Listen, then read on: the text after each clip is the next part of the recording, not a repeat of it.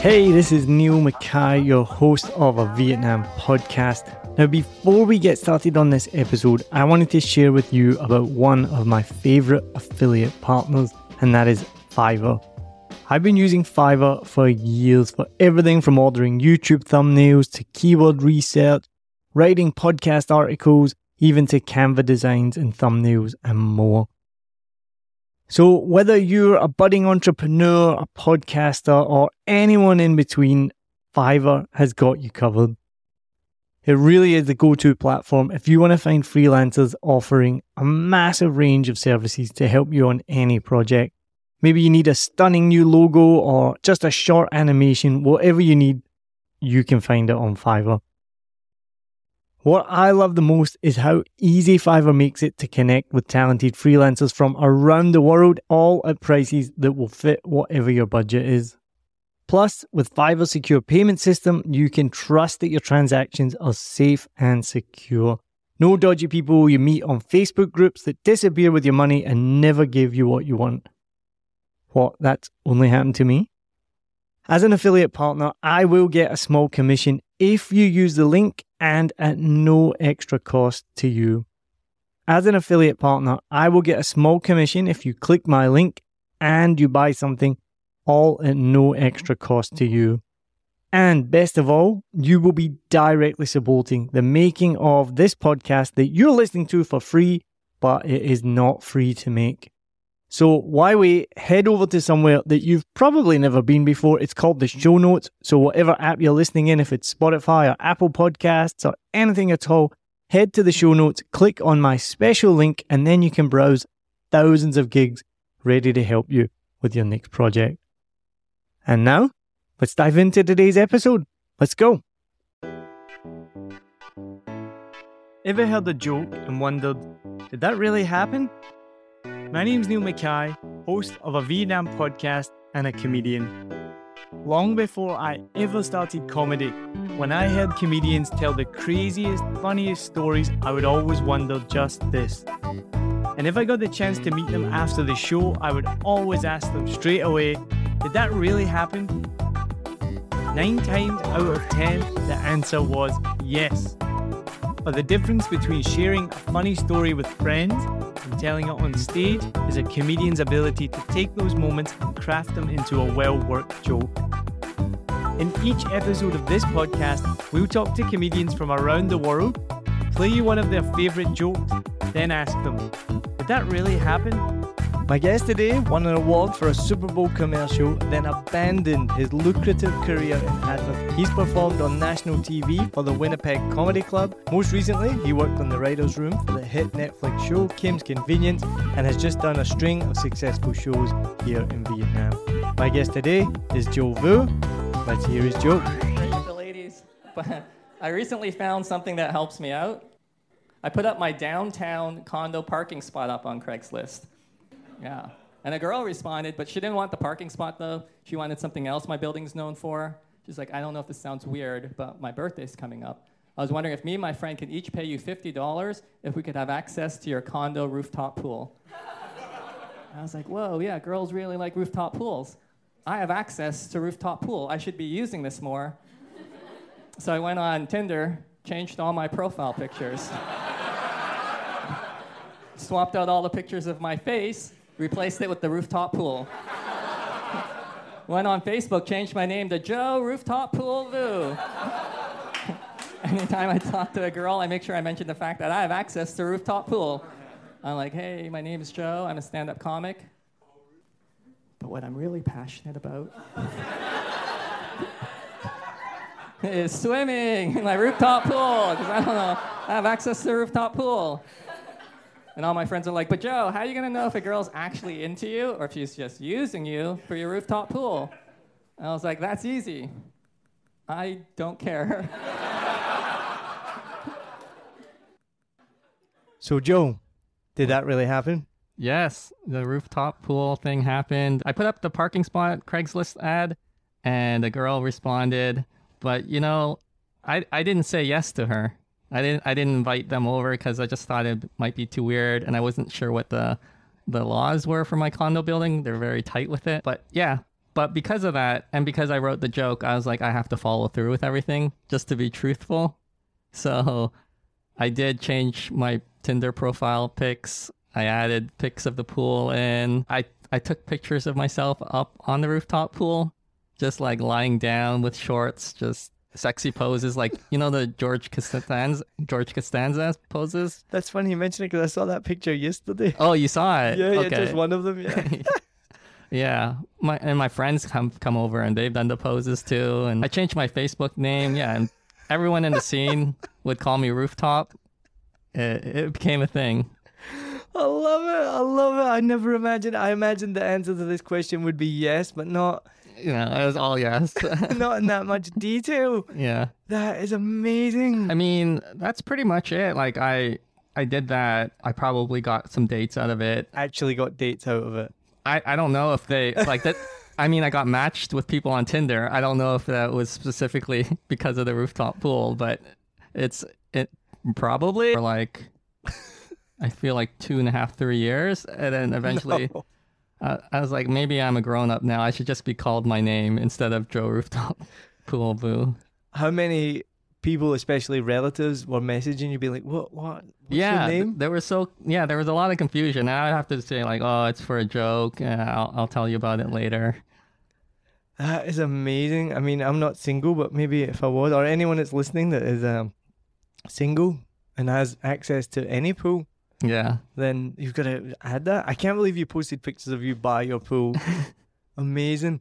So, obviously, there's a running theme in this podcast that most of these stories that we share are, are true, Yeah. which is amazing. But the point of the podcast is to then how do comedians like yourself then take these real stories and then craft them into a joke that's told on stage because it is something that's very different. I, even met someone recently, and I, I hope he does get into stand up comedy. I can't even remember who it was, but he was like, "Oh, I want to get into comedy because you know I, I, I'm really funny. I make all my friends laugh." Yeah. But that's a big difference because not all comedians make their friends laugh. Like I'm not really like the life of the party, and I don't like No. sit there like holding court and telling stories and jokes. But I like to think I can do it on stage at least. Yeah. So how do you take then these real life moments and then make them into something that you can tell on stage? Well, that one was pretty easy. I mean, it was just kind of like uh I don't I don't really show off a lot, so that was it was a fun joke to be like a show acting like a show off. And then, you know, when I write the joke and then I test it and then I, I noticed the more times I say I have a rooftop pool, the funnier it got, right? So you just try to think of as many ways that you could throw it in, you know, as you can and saying the words rooftop pool and What? Why is that? Because uh, one of my good friends, Tommy Pruczynski, he had a joke which was one of the lines similar to yours was, "He's not my friend," and it was a whole line about the, a whole joke about this guy that came over to his apartment to hang out. He was a bit weird and tried to hit on him, Yeah. and he just kept repeating it throughout the whole joke, like "He's not my friend," and I. If I'm remembering correctly, Tommy, and you can message me and correct me, I feel like that he did it the first time off the cuff at an open mic night, and similar to you, then got so many laughs Yeah. that it became part of the joke. And I just remember finding it so funny as well. The repetition. Yeah, and it's something I've noticed when I've been watching some comedians about doing that repetition of the same line, which to me, like intellectually, seems like that shouldn't be funny. You're just saying the same thing over again, but it is absolutely Yeah. hilarious. Well, if you think about it, it's kind of like an immediate callback, right? So callback is you do a, you you call back to a joke maybe four jokes later or eight jokes later or at the end of the set. But this one, since the first time you say it, it's funny, then you repeat it again like 15 seconds later, 10, 5 seconds later, and then and it gets funnier and funnier to the point where it's predictable and it's not funny anymore. But if you're a brave comic or a weird comic, which I'm not, they would push past the not funny, and then eventually it would get to funny again.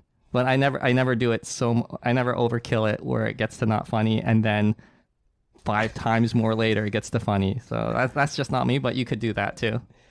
And I guess that makes sense. I often think about like sketch comedy where they use the same catchphrases over and over again. So my, Yeah. my example of that is I know Ricky Gervais is against that in terms of his comedy. He's made jokes Yeah. about it in his shows like extras And then you have like, for example, the Catherine Tate show. I don't know if you know this, the British TV show, and you know, she's got catchphrases like "I'm a buzzard."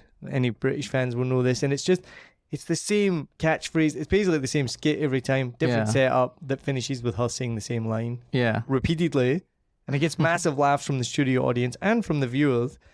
The Ricky Gervais's point, I guess, that he makes is these things don't stand the test of time so much, like catchphrase comedy. Yeah. Whereas his comedy has absolutely stand stood the test of time. You know, I still quote his show that was over twenty years old now. Yeah. There's no catchphrases in it. But so is that the similar similar style? Is that the similar thing? Why that works? That repetition? I think for this one, there's an extra bonus that it kind of reinforces this character I'm playing, right? That's not name dropping, but like location dropping or or like perk perks dropping. So the more times I say it, the more I'm reinforcing how maybe pathetic I am that I'm using this side thing to to attract ladies instead of like I don't know my personality or whatever it is. So I think that yeah, it has the extra bonus of that versus just someone having a funny catchphrase Mm. where it's where it's reinforcing this personality that I'm I have this thing that I use. It's a it's a interesting comedic tool, and this is what I want to get into more of the heart of these little comedic tools, right? That we all learn or, or get to. You said you kind of realize you didn't plan for that, did you? That repetition, you said. Yeah, yeah. And then this is what I love about open mics. I'm not. I was gonna say I'm not a prolific writer. I'm not a writer at all. I don't write jokes. I come up with things in my head and then try it out at open mic and try it again and again. And if it doesn't work, it works. If it does it, but yeah, with the open mic or with testing these jokes, that's kind of how you find the funny, right? So what's your process then once you you've got a concept that Yeah. just presents itself to you, like the rooftop pool access, and then you're like, right, I'm gonna tell this as a joke on stage. So what's your next step there? Like the the writing of it. So Yeah, so like I do you- just I just had that experience. Yeah. Now how am I gonna write the joke? Yeah, yeah. Like how do you how do you construct it into something that you're gonna then tell on stage? Because that that's what I'm saying is the big leap, right? Between just like if you're sitting down with your friends and you're like, oh, you'll never guess what happened to me, and you you, you don't have a Right. punchline, you don't have a setup, you just tell the story of what happened. I had a joke recently, you know, the one I've been telling about how I got robbed. Yeah. And in the beginning, it was literally just, and I'm still working on it, but in the beginning, I would just tell it like a story because it was such a comical farce for anyone who's not heard my joke, which is probably anyone listening to this. I got pickpocketed by a ladyboy, and then I thought that I had found it on my track my iPhone thing, but it was actually tracking my own computer that I was using at the time. But so I would tell that just as is. And then it's only been in the last few weeks from kind of like, all right, I gotta like shorten it. I've got to add some more setup, some punchline, like blah blah blah. So I've ta- Yeah. I've taken that real life story, but now I'm still gradually making it work into like a real joke. So what's your process for that? Because as I said with me, I just kind of do it in my head. I'll do it at open mic. Yeah, you know, this one might be a bad example of the process because most of the time there is crafting and editing and stuff, but this one was kind of just easy. It could- it just worked, and I, I, once I noticed the repetition thing, then I just worked on that and like what things where can I where can I show off that I have a rooftop pool, right? So so Tinder, Facebook, right? Talking to people, how I say it, adding uh, repetition of it. And that the interesting thing about this joke is that I found that women like it more. And one of the things, one of the theories I have for stand up is like you're always trying to get people to agree with you, right? So whatever your premise is, if if if it's such if it's a on the left side of the spectrum and it's very easy agreement, that's kind of pandering.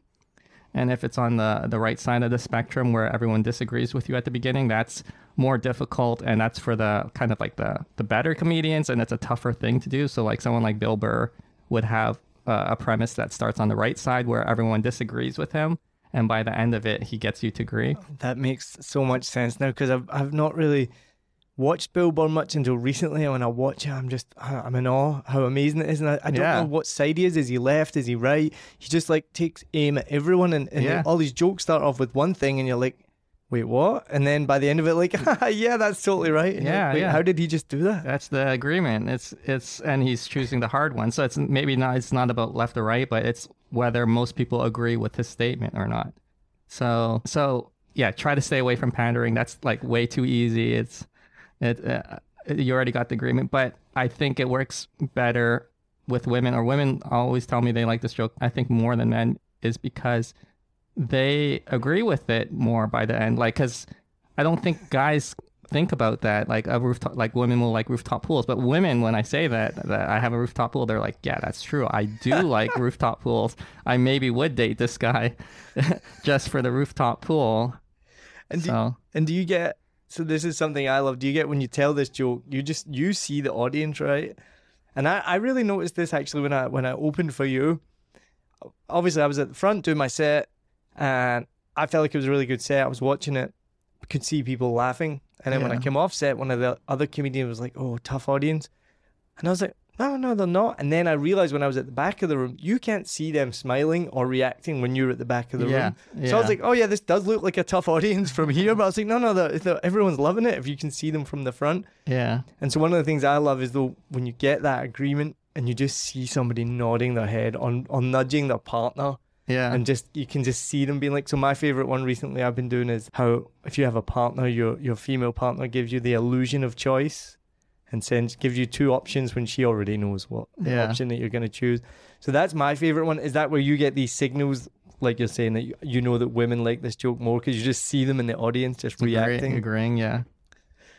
Yeah, that's always a good one as well. So, outside of this joke, then, what would be your usual? How would you usually craft a joke?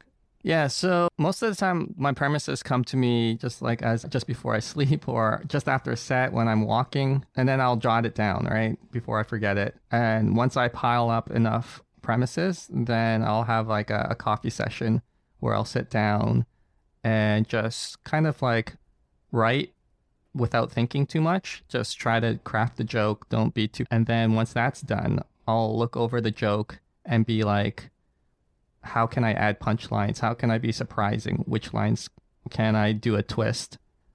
Because, like I said, mm, my first theory is get to get agreement. The second thing is to surprise. Surprise is what gets people to laugh, right? Just because they agree, that that isn't going to elicit laughter. They'll, they'll, like you said, they'll nod their head or they'll be like, "Oh, that's so true," or mumble to themselves or whatever. But that's not where the involuntary laugh comes in. The invol- involuntary laugh comes in when you surprise them, right? When you lead them one way and then, yeah, you, you do a turn and then they laugh. And, and, and then the third part, I think, is if you do something very skillful, right? If you do an impression or you speak very fast or, or you have a talent, people will applaud, right? So if you can get all three things agreement, a twist, and also skillful in your delivery in some manner, then you would get the ultimate applause, nodding the head and laughing. So that's all three. You try, so I'll, I'll read it over. I'll try to try to get those things, and then sometimes I'll do like a a webcam test. So I'll I'll do the joke to my webcam and then watch it back because you know when you watch yourself, it's totally different than when you're just performing right? You're, you're now in the POV of the audience and it's cringy. It's super hard to watch yourself. I don't know if you're any different than me, but most people hate watching themselves, but it's it's very good to see how the other side looks at you. And then, and then the, and the final thing I'll do is a couple days later, I'll just try to freeform say it. And then I'll, my brain, or I think most people's brains will cut the fat without without even thinking, right? Like you'll just only remember the best punchlines and the, the most important things, and that will probably cut a quarter of your your joke down, and which is really important to edit. So first of all, I'm one of these weird people that don't mind the sound of my own voice and Oh can't, can't watch myself. okay. and I think that's just from from doing it so much because I've done public speaking before I ever did comedy and teaching and, and these po- podcasts. and podcasts. Yeah. Yeah. so I'm just so used to. I mean, definitely, I, I know that feeling though in the beginning. We're like, oh, I sound like that, but that yeah. was so long ago now. But so I was gonna ask, but I think you answered it. I was gonna ask, what do you mean by craft a joke? Because that's something that I think separates the the wheat from the chaff. There's a Ricky Gervais phrase right there. I'm pretty sure I heard that on the office. But that's what I think separates the good comics from the professional comics. I, I don't. I don't. Uh, I put myself in the good comic bracket, not professional at all, because you're crafting those jokes. So I was going to ask, what does that mean? But then you said, what, getting that one, two, three. I think I only Yeah. ever go as far as the two That's me. I think of the premise, and then I'm like, right, how do I have a left on here? What am I going to say that's just ridiculous Yeah. or stupid that's going to make people like like you say nod in agreement, and then suddenly they're like, wait, what? Yeah. and and hopefully make them laugh. But when I do musical comedy, it's the only time I get like a real applause. Yeah, that's a skill. When I finish the song, yeah, and that's Yeah. you've made me think of it. Now I finish the song, and then I get an applause. And I'm like, this is amazing. I don't really ever get an applause when I do a joke, like Yeah. almost ever. So I need to try and incorporate that one in. So in terms of writing, then is that your general process that you think of? The premise, the twist, and then the skill.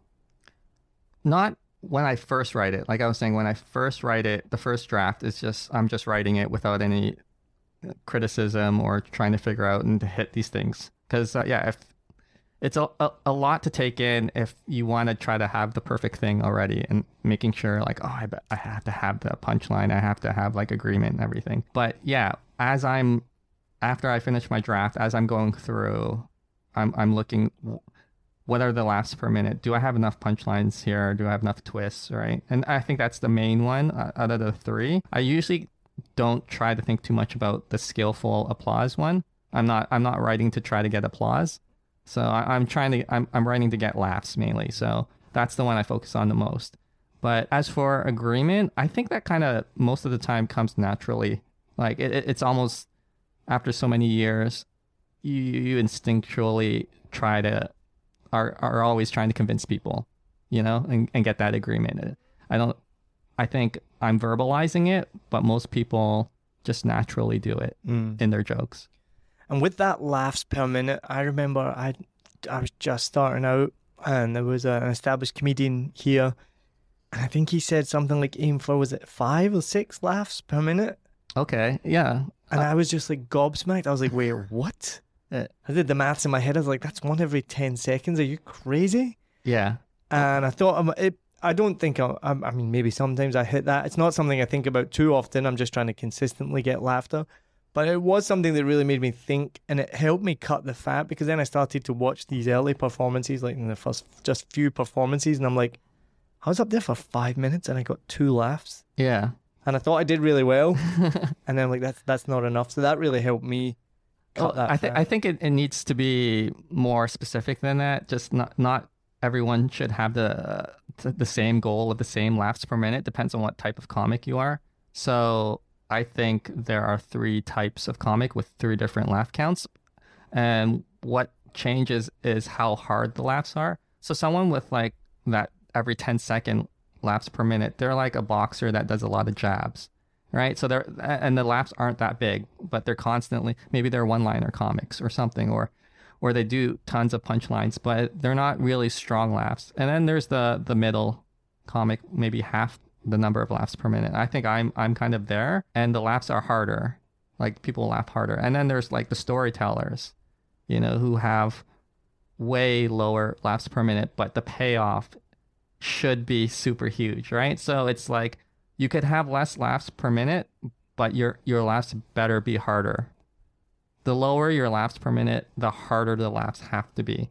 So yeah, it depends on what type of comics you are and what type of joke you're telling. I have some stories that I throw in, like you know my Jackie Chan Chan one, which is a story, and that one has to have a big laugh, and it usually does. I end off with like tricking the audience to look for the imaginary girl that came with me on the trip, right? And that will often get, you know, it'll you, get got, the, you got me on that one. Yeah. And I think it was the second time I'd held it. I looked around. I was like, wait, what? Oh, yeah, yeah. You got me again. yeah. But because it's a story, because there's less laughs throughout that story, the payoff better be big.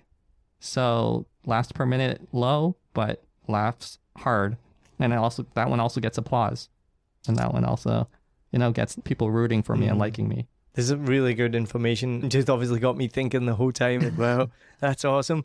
As, as you mentioned as well, sorry, a few minutes ago, you said about intrinsically in your head, you kind of cut the fat. That's definitely a skill I've learned over time, which is, again, I think is the biggest thing any comedian, anyone that I've ever, anybody I've ever seen ask for advice when they're start, starting out comedy is always just do it Yeah. and that's the advice I give to people because it's just kind of like you, you, you just there's no point me sitting telling you all of these different small things that I've learned, mm-hmm. which are nothing compared to someone like yourself. But there's no point me sitting telling you all these things that I've learned when you've not experienced it yet.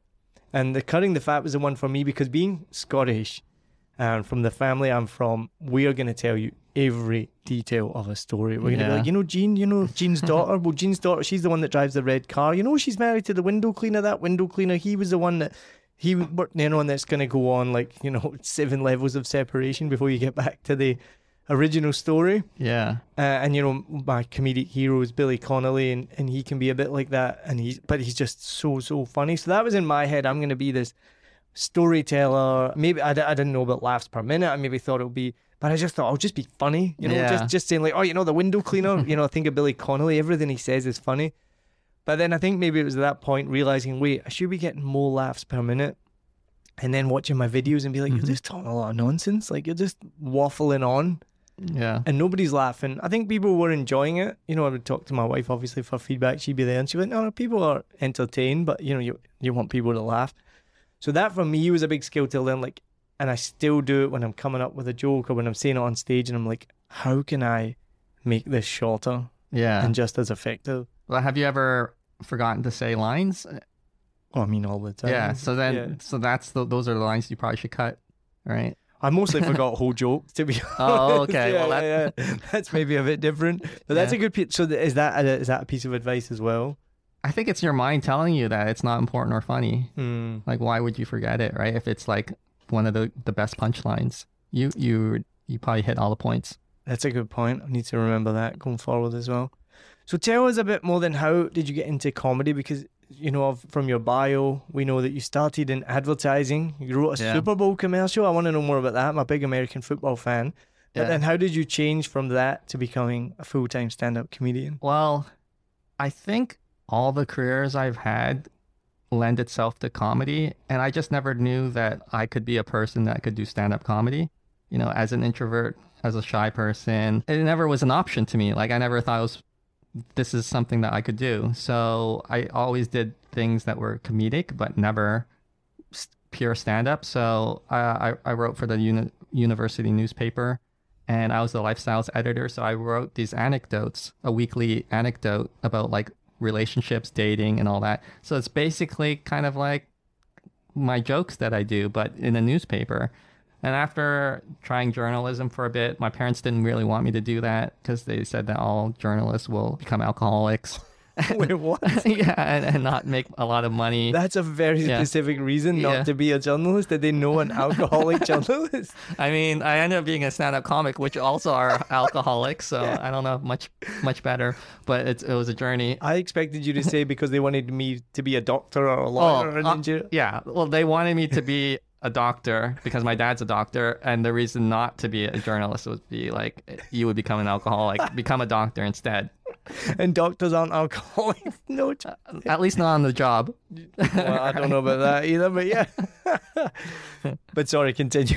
Yeah, so I wrote funny, you know, funny stories. I, I- I had a column, and then uh, after that, yeah, I, I think people who are copywriters, the writers in in advertising, they think they're stand-up comics too, because you know, for a print ad or a billboard, it's always a very short line, and it's always a twist, and it's the same idea. It's set up punchline, and it's most often comedy. And then if you do a TV commercial, all the ones that that uh, that we want produced, not the client, are funny sketches. They're basically sketches, but the client will will choose some boring one unless it's the Super Bowl. So I eventually realized that I like to be funny. Like I actually I I I played poker professionally for a while, and I had a mockumentary about a guy who thinks he's like big time stakes poker player, professional poker player, but he plays he lives with his parents and he lives in the basement of his house and he plays like penny stakes, but he like takes it really seriously. And his mom's always calling him to come eat dinner and anyways, it, it kind of went pretty big and people there were like poker sites paying me to make these videos and everything and uh, yeah. And and people would recognize me at the casino and stuff like that. Was Um, this a YouTube channel? yeah, YouTube channel. I had stuff like like a peeing station because I can't leave the table. I would pee into the the thing. But but then yeah, so that again, that's also like comedy, right? Like so I, I eventually, by the time I was finally in my early 30s, I was like, I, I think I like comedy. So I think I'm going to try out stand up comedy. But I was scared as hell, right? So I found out that Second City, you know, you know like, uh, yeah, that they they have a stand up comedy class. But I was too scared to even take the stand up comedy class because I was thinking, what if someone heckles me? I'm not going to be able to handle it. Like, I'm going to be so scared. So I spent a year taking improv classes before I could even take the stand up class, before I could even do stand up. So a year of improv to take the the one like 2 months of stand up, then to finally have the graduation show and then to do open mics. Yeah. And can I just add, I love your bit about hecklers that you do when you kind of say they're like, oh, well, you know, you do it for the challenge, and you're like, Yeah. yes, that's why that's why I do this. I want to be challenged at my job. Yeah. Yeah, no, I, I specifically do that joke near near the front of my set always because it's an anti heckling Yeah, joke. just disarms them, right? Yeah, because who's it's gonna? I just I just dissed anyone who heckles, right? And and, sa- and also I made myself lower status, and I was basically like I can't handle heckles. So anyone that heckles, not only did I just point them as assholes, but that they would hurt me. And I'm like I'm a nice guy, so Yeah. the audience would be against them too. So that's why like I never get heckled. Genius, yeah, because that person, if they did heckle, and I'll ask if you ha- if that has happened, they would just be an asshole. Like, Yeah. you've got the whole audience on your side. Like, look at that. So has anyone actually heckled you after hearing that? After I crafted that joke, I have never been heckled. Wow, genius. I'm I'm very lucky. We're lucky here in Saigon. I've only really performed in Saigon. We don't really have hecklers. I've heard of it once or twice, Yeah. and it's just normally someone who's wasted. Yeah. I've had a, a couple of times where maybe someone's been a bit drunk, but generally they've been someone I know. Yeah. like my friend. and then there was one time we had a show earlier this year where everybody was talking during my set, and I tried a bit of crowd work, tried to get them to be quiet, and everyone just kept talking. Yeah. And. I fucking unleashed on them. I was like, "Shut the fuck up!" Wow. I knew them all. That was fine. Oh, okay. Okay. I was was gonna say that would.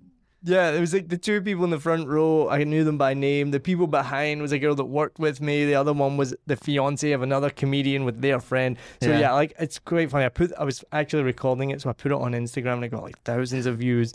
And uh actually the woman who was in the video, she was right at the front. She asked me could I take it down because she's like, I look really bad. And Oh, she's like, yeah, it wasn't okay. my fault, you know. and I, I took it down. And I was like, yeah, it's fine. But if you didn't know I knew all the people, it Then- looked like I'd like Yeah. lost it. Like the, but yeah, I, it was funny because literally half the audience I knew by first name basis, and the people who were specifically talking, I knew on first ter- on, on Yeah. good terms. But so uh, uh, I'm quite lucky here in Saigon. Not really had many hecklers. It doesn't seem to happen. Audiences are really respectful. I've heard that overseas it's getting worse. H- have you noticed that? Not in Canada. No, Canada's pretty good. Too nice. yeah, I, I heard. I heard the UK is, Yeah. is a little bit more challenging. They they challenge you a lot. I think in the UK because everyone thinks they're a comic, but and we do have a lot of funny people in the UK. I think they're probably everyone comes to a comedy show like I'm going to Yeah. show this com- comedian how funny I am. I could imagine hecklers in Canada just every time they heckled, then just being like sorry. I know that's such a lame joke. That's such an easy one, but I mean you can't help. It's the only thing anyone's got against Canadians is they say sorry. Yeah. Well, that leads me actually on to the last thing we'll quickly talk about is I.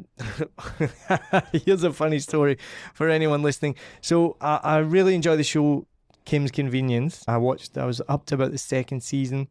Just assumed it was set in America, and then at one point I heard one of the main characters go, "Oh, sorry," and I was like, "Hold on a minute, is this in Canada?" And I googled it, and it was. So first night I ever met Joe, opening for him after the show, we're hanging about talking, and I'm like, yeah, you know that show Kim's Convenience? And Joe looks at me and he went, yeah, I wrote for it. Yeah. I wanted the ground to swallow me up. I was like, oh, yeah, I did know that, kind of. Tell me more. So tell us more about how you ended up on Kim's Convenience. Well, it was a it, it, it is or was a predominantly Caucasian filled room. So there was criticism that they weren't giving opportunity to other other other writers. So they did a like a global call. Anyone can apply, come to do this kind of a two week intensive kind of thing, and they would you would get to write you would be part of the team and like yeah a lot of people uh, applied i i guess i got lucky so they try to choose very democratically so they, they I was like the stand up that they chose. They they found someone who was like an improviser. They found someone who was a playwright, and they just tr- tried to get as many different categories, as many different races, both sexes evenly as they could. And I did two weeks there. It was amazing. I got to figure out what the experience one of my favorite shows canadian shows ever you know so it was a huge deal after i did that two weeks they actually invited a bunch of us to come back to join the writers room and then to, to write for other seasons and stuff so came back a lot more pressure now just because like the first room was just everyone was newcomers right and we were all in it together and experiencing the same thing and had very little experience, felt comfortable speaking up. But then the the the, the following rounds was like you're in the room with like people who have been in writers' rooms for 15, 20 years, all their whole life, right? So again, the the natural shyness and introversion took over, and it was it, I was a lot more scared and quiet. So, but I think I did just good enough that they invited me to do this one other thing for to have a spin-off. I don't know if you know it, Strays, but I also did that for like a week and that was really fun too. That's awesome. And do you have any plans in the future to join any more writers' room or do any more comedy writing? I mean, you obviously have a knack for it with your YouTube channel. Yeah. Well, you know what? Now that I've done stand up and I've done writers' room, I just love I've I realize I love doing the stand up a lot more. I think it's harder to make good money as a stand up, but I don't know. I just I it's it's not completely about the money for me. It's what I enjoy doing. And the, the interesting thing you told me before was the best way to make money is through digital radio. Yeah, oh, satellite radio. Satellite radio, sorry, which I didn't even know existed anymore. Yeah. So most of the income I'd say for Canadian com- comedians comes from the royalties we get every time they play our, our jokes. And is that often? It's it's often enough that it's more than everything else. Unless you're unless you're doing like corporate shows, a lot a ton of corporate shows or like cruises. Cuz I, I know some comics that do the cruise circuit and they make a lot of money that Mm. way, but it's a grind. Yeah, I know. I don't know if you know the Canadian comedian. Not that you all know each other. You know Lars Callieou, Yeah. and he's been over here before, and, and we've kept in touch. And I remember he talked about the cruise circuit, and yeah, Yeah. how it was real, real difficult. And my favorite story was that he was doing like the matinee show at like three in the afternoon, and there was just like Yeah. a kid just running wild. And eventually, he had to kind of stop and say to the parents, like, "Can you, can you like Yeah. stop your kid?" And they were just like, "No, uh, he's fine. Just let him enjoy himself." And they were just sitting there eating their food and Yeah, we we both know stand up comedy needs optimal environment, Yeah, right? yeah. It needs to be dark, people need to be drinking, it needs to be late. You know, they, they had to be there specifically to come Yeah. to comedy. And then you still might fail. So at a cruise at three in the afternoon with kids running and you can't do your your your regular set, you gotta do a clean set. Yeah, yeah, that's right as well. Yeah, because So- the afternoon. Yeah, it's just a setup for failure. No. I stupidly agreed to do just 10 minutes at a festival, like a, a July 4th festival. That I, I I don't know if you met him or did he leave before you got here? Leo Nguyen, did you cross paths at all? He was Vietnamese American. He was over from America. I knew he was hosting and I was there drinking. And he's like, You want to do 10 minutes? I was like, Yeah, sure. Stupidest idea ever. I mean, it was just, there must have been about 100 odd people there. I think two were listening It was an afternoon show somewhere. like early evening by the time I got on. Nobody was there for the comedy. There was like wing eating competition, like Yeah. shotgun. But the thing is, I, I I knew that already. Like I didn't go in thinking like. That you would kill. yeah, yeah. and so, like, the two people who were listening seemed to really enjoy it, and I made them laugh. But I just went up with the, like, right, I'm gonna, like, get everyone to listen. And I was like, right, everyone come listen. Like, I'm, nobody was listening. No one cared. Yeah, nobody cared. This, I, I think I was gonna do, like, 10, 15. I think I did about seven minutes. And I was like, I can't do any more of this. This is too Yeah. painful. It hurt. But you need those too to to grow thicker skin. Exactly. Yeah. And I think I got some freebies, so that's all good. well, Joe, thank you very much. This has been amazing. Tell people quickly where they can find you on social media if you want them to, and what's next for you in comedy. pretty much Joe Vu comedy on all the platforms. I try to keep it consistent. And next for me is, well, I'm in Vietnam just experiencing life here and trying to get inspired to work on my next album. Awesome. Well, we'll do you know when it's going to be due? Man, maybe end of the next year. End of next year. This Yeah. this year is 2022. Just in case somebody's listening in like five years' time and they're They'll like, be "Wait, like- is it coming out soon? What's happening?" Yeah, is he dead? What happened? don't say that. Don't say that. All right, Joe. Thank you so so much, and I, I look forward to performing with you again soon. yeah, for sure. Me too. It'll Cheers. be fun. Thanks. Thank you for listening to this episode of Did That Really Happen? A new podcast from 7 Million Bikes. I've been your host, Neil Mackay. If you enjoyed that and want to hear from comedians around the world about their jokes and if they are true, then make sure to follow and subscribe from wherever you are listening from right now and follow 7 Million Bikes on social media. The links are in the show notes. Cheers.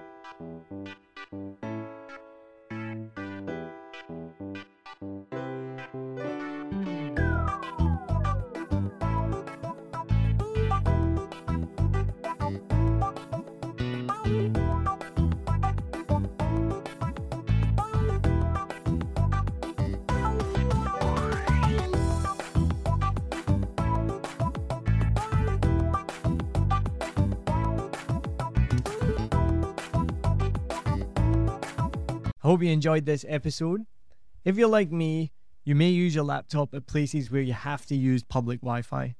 This opens you up to digital snoopers. It's a massive problem. It can be your internet service provider, or you know who, looking at what you do online, or a cyber criminal trying to steal your bank passwords or credit card info, or even a hacker at the next table trying to steal your sensitive data. These days, it is vital that you keep your data safe. NordVPN keeps all of these snoopers away.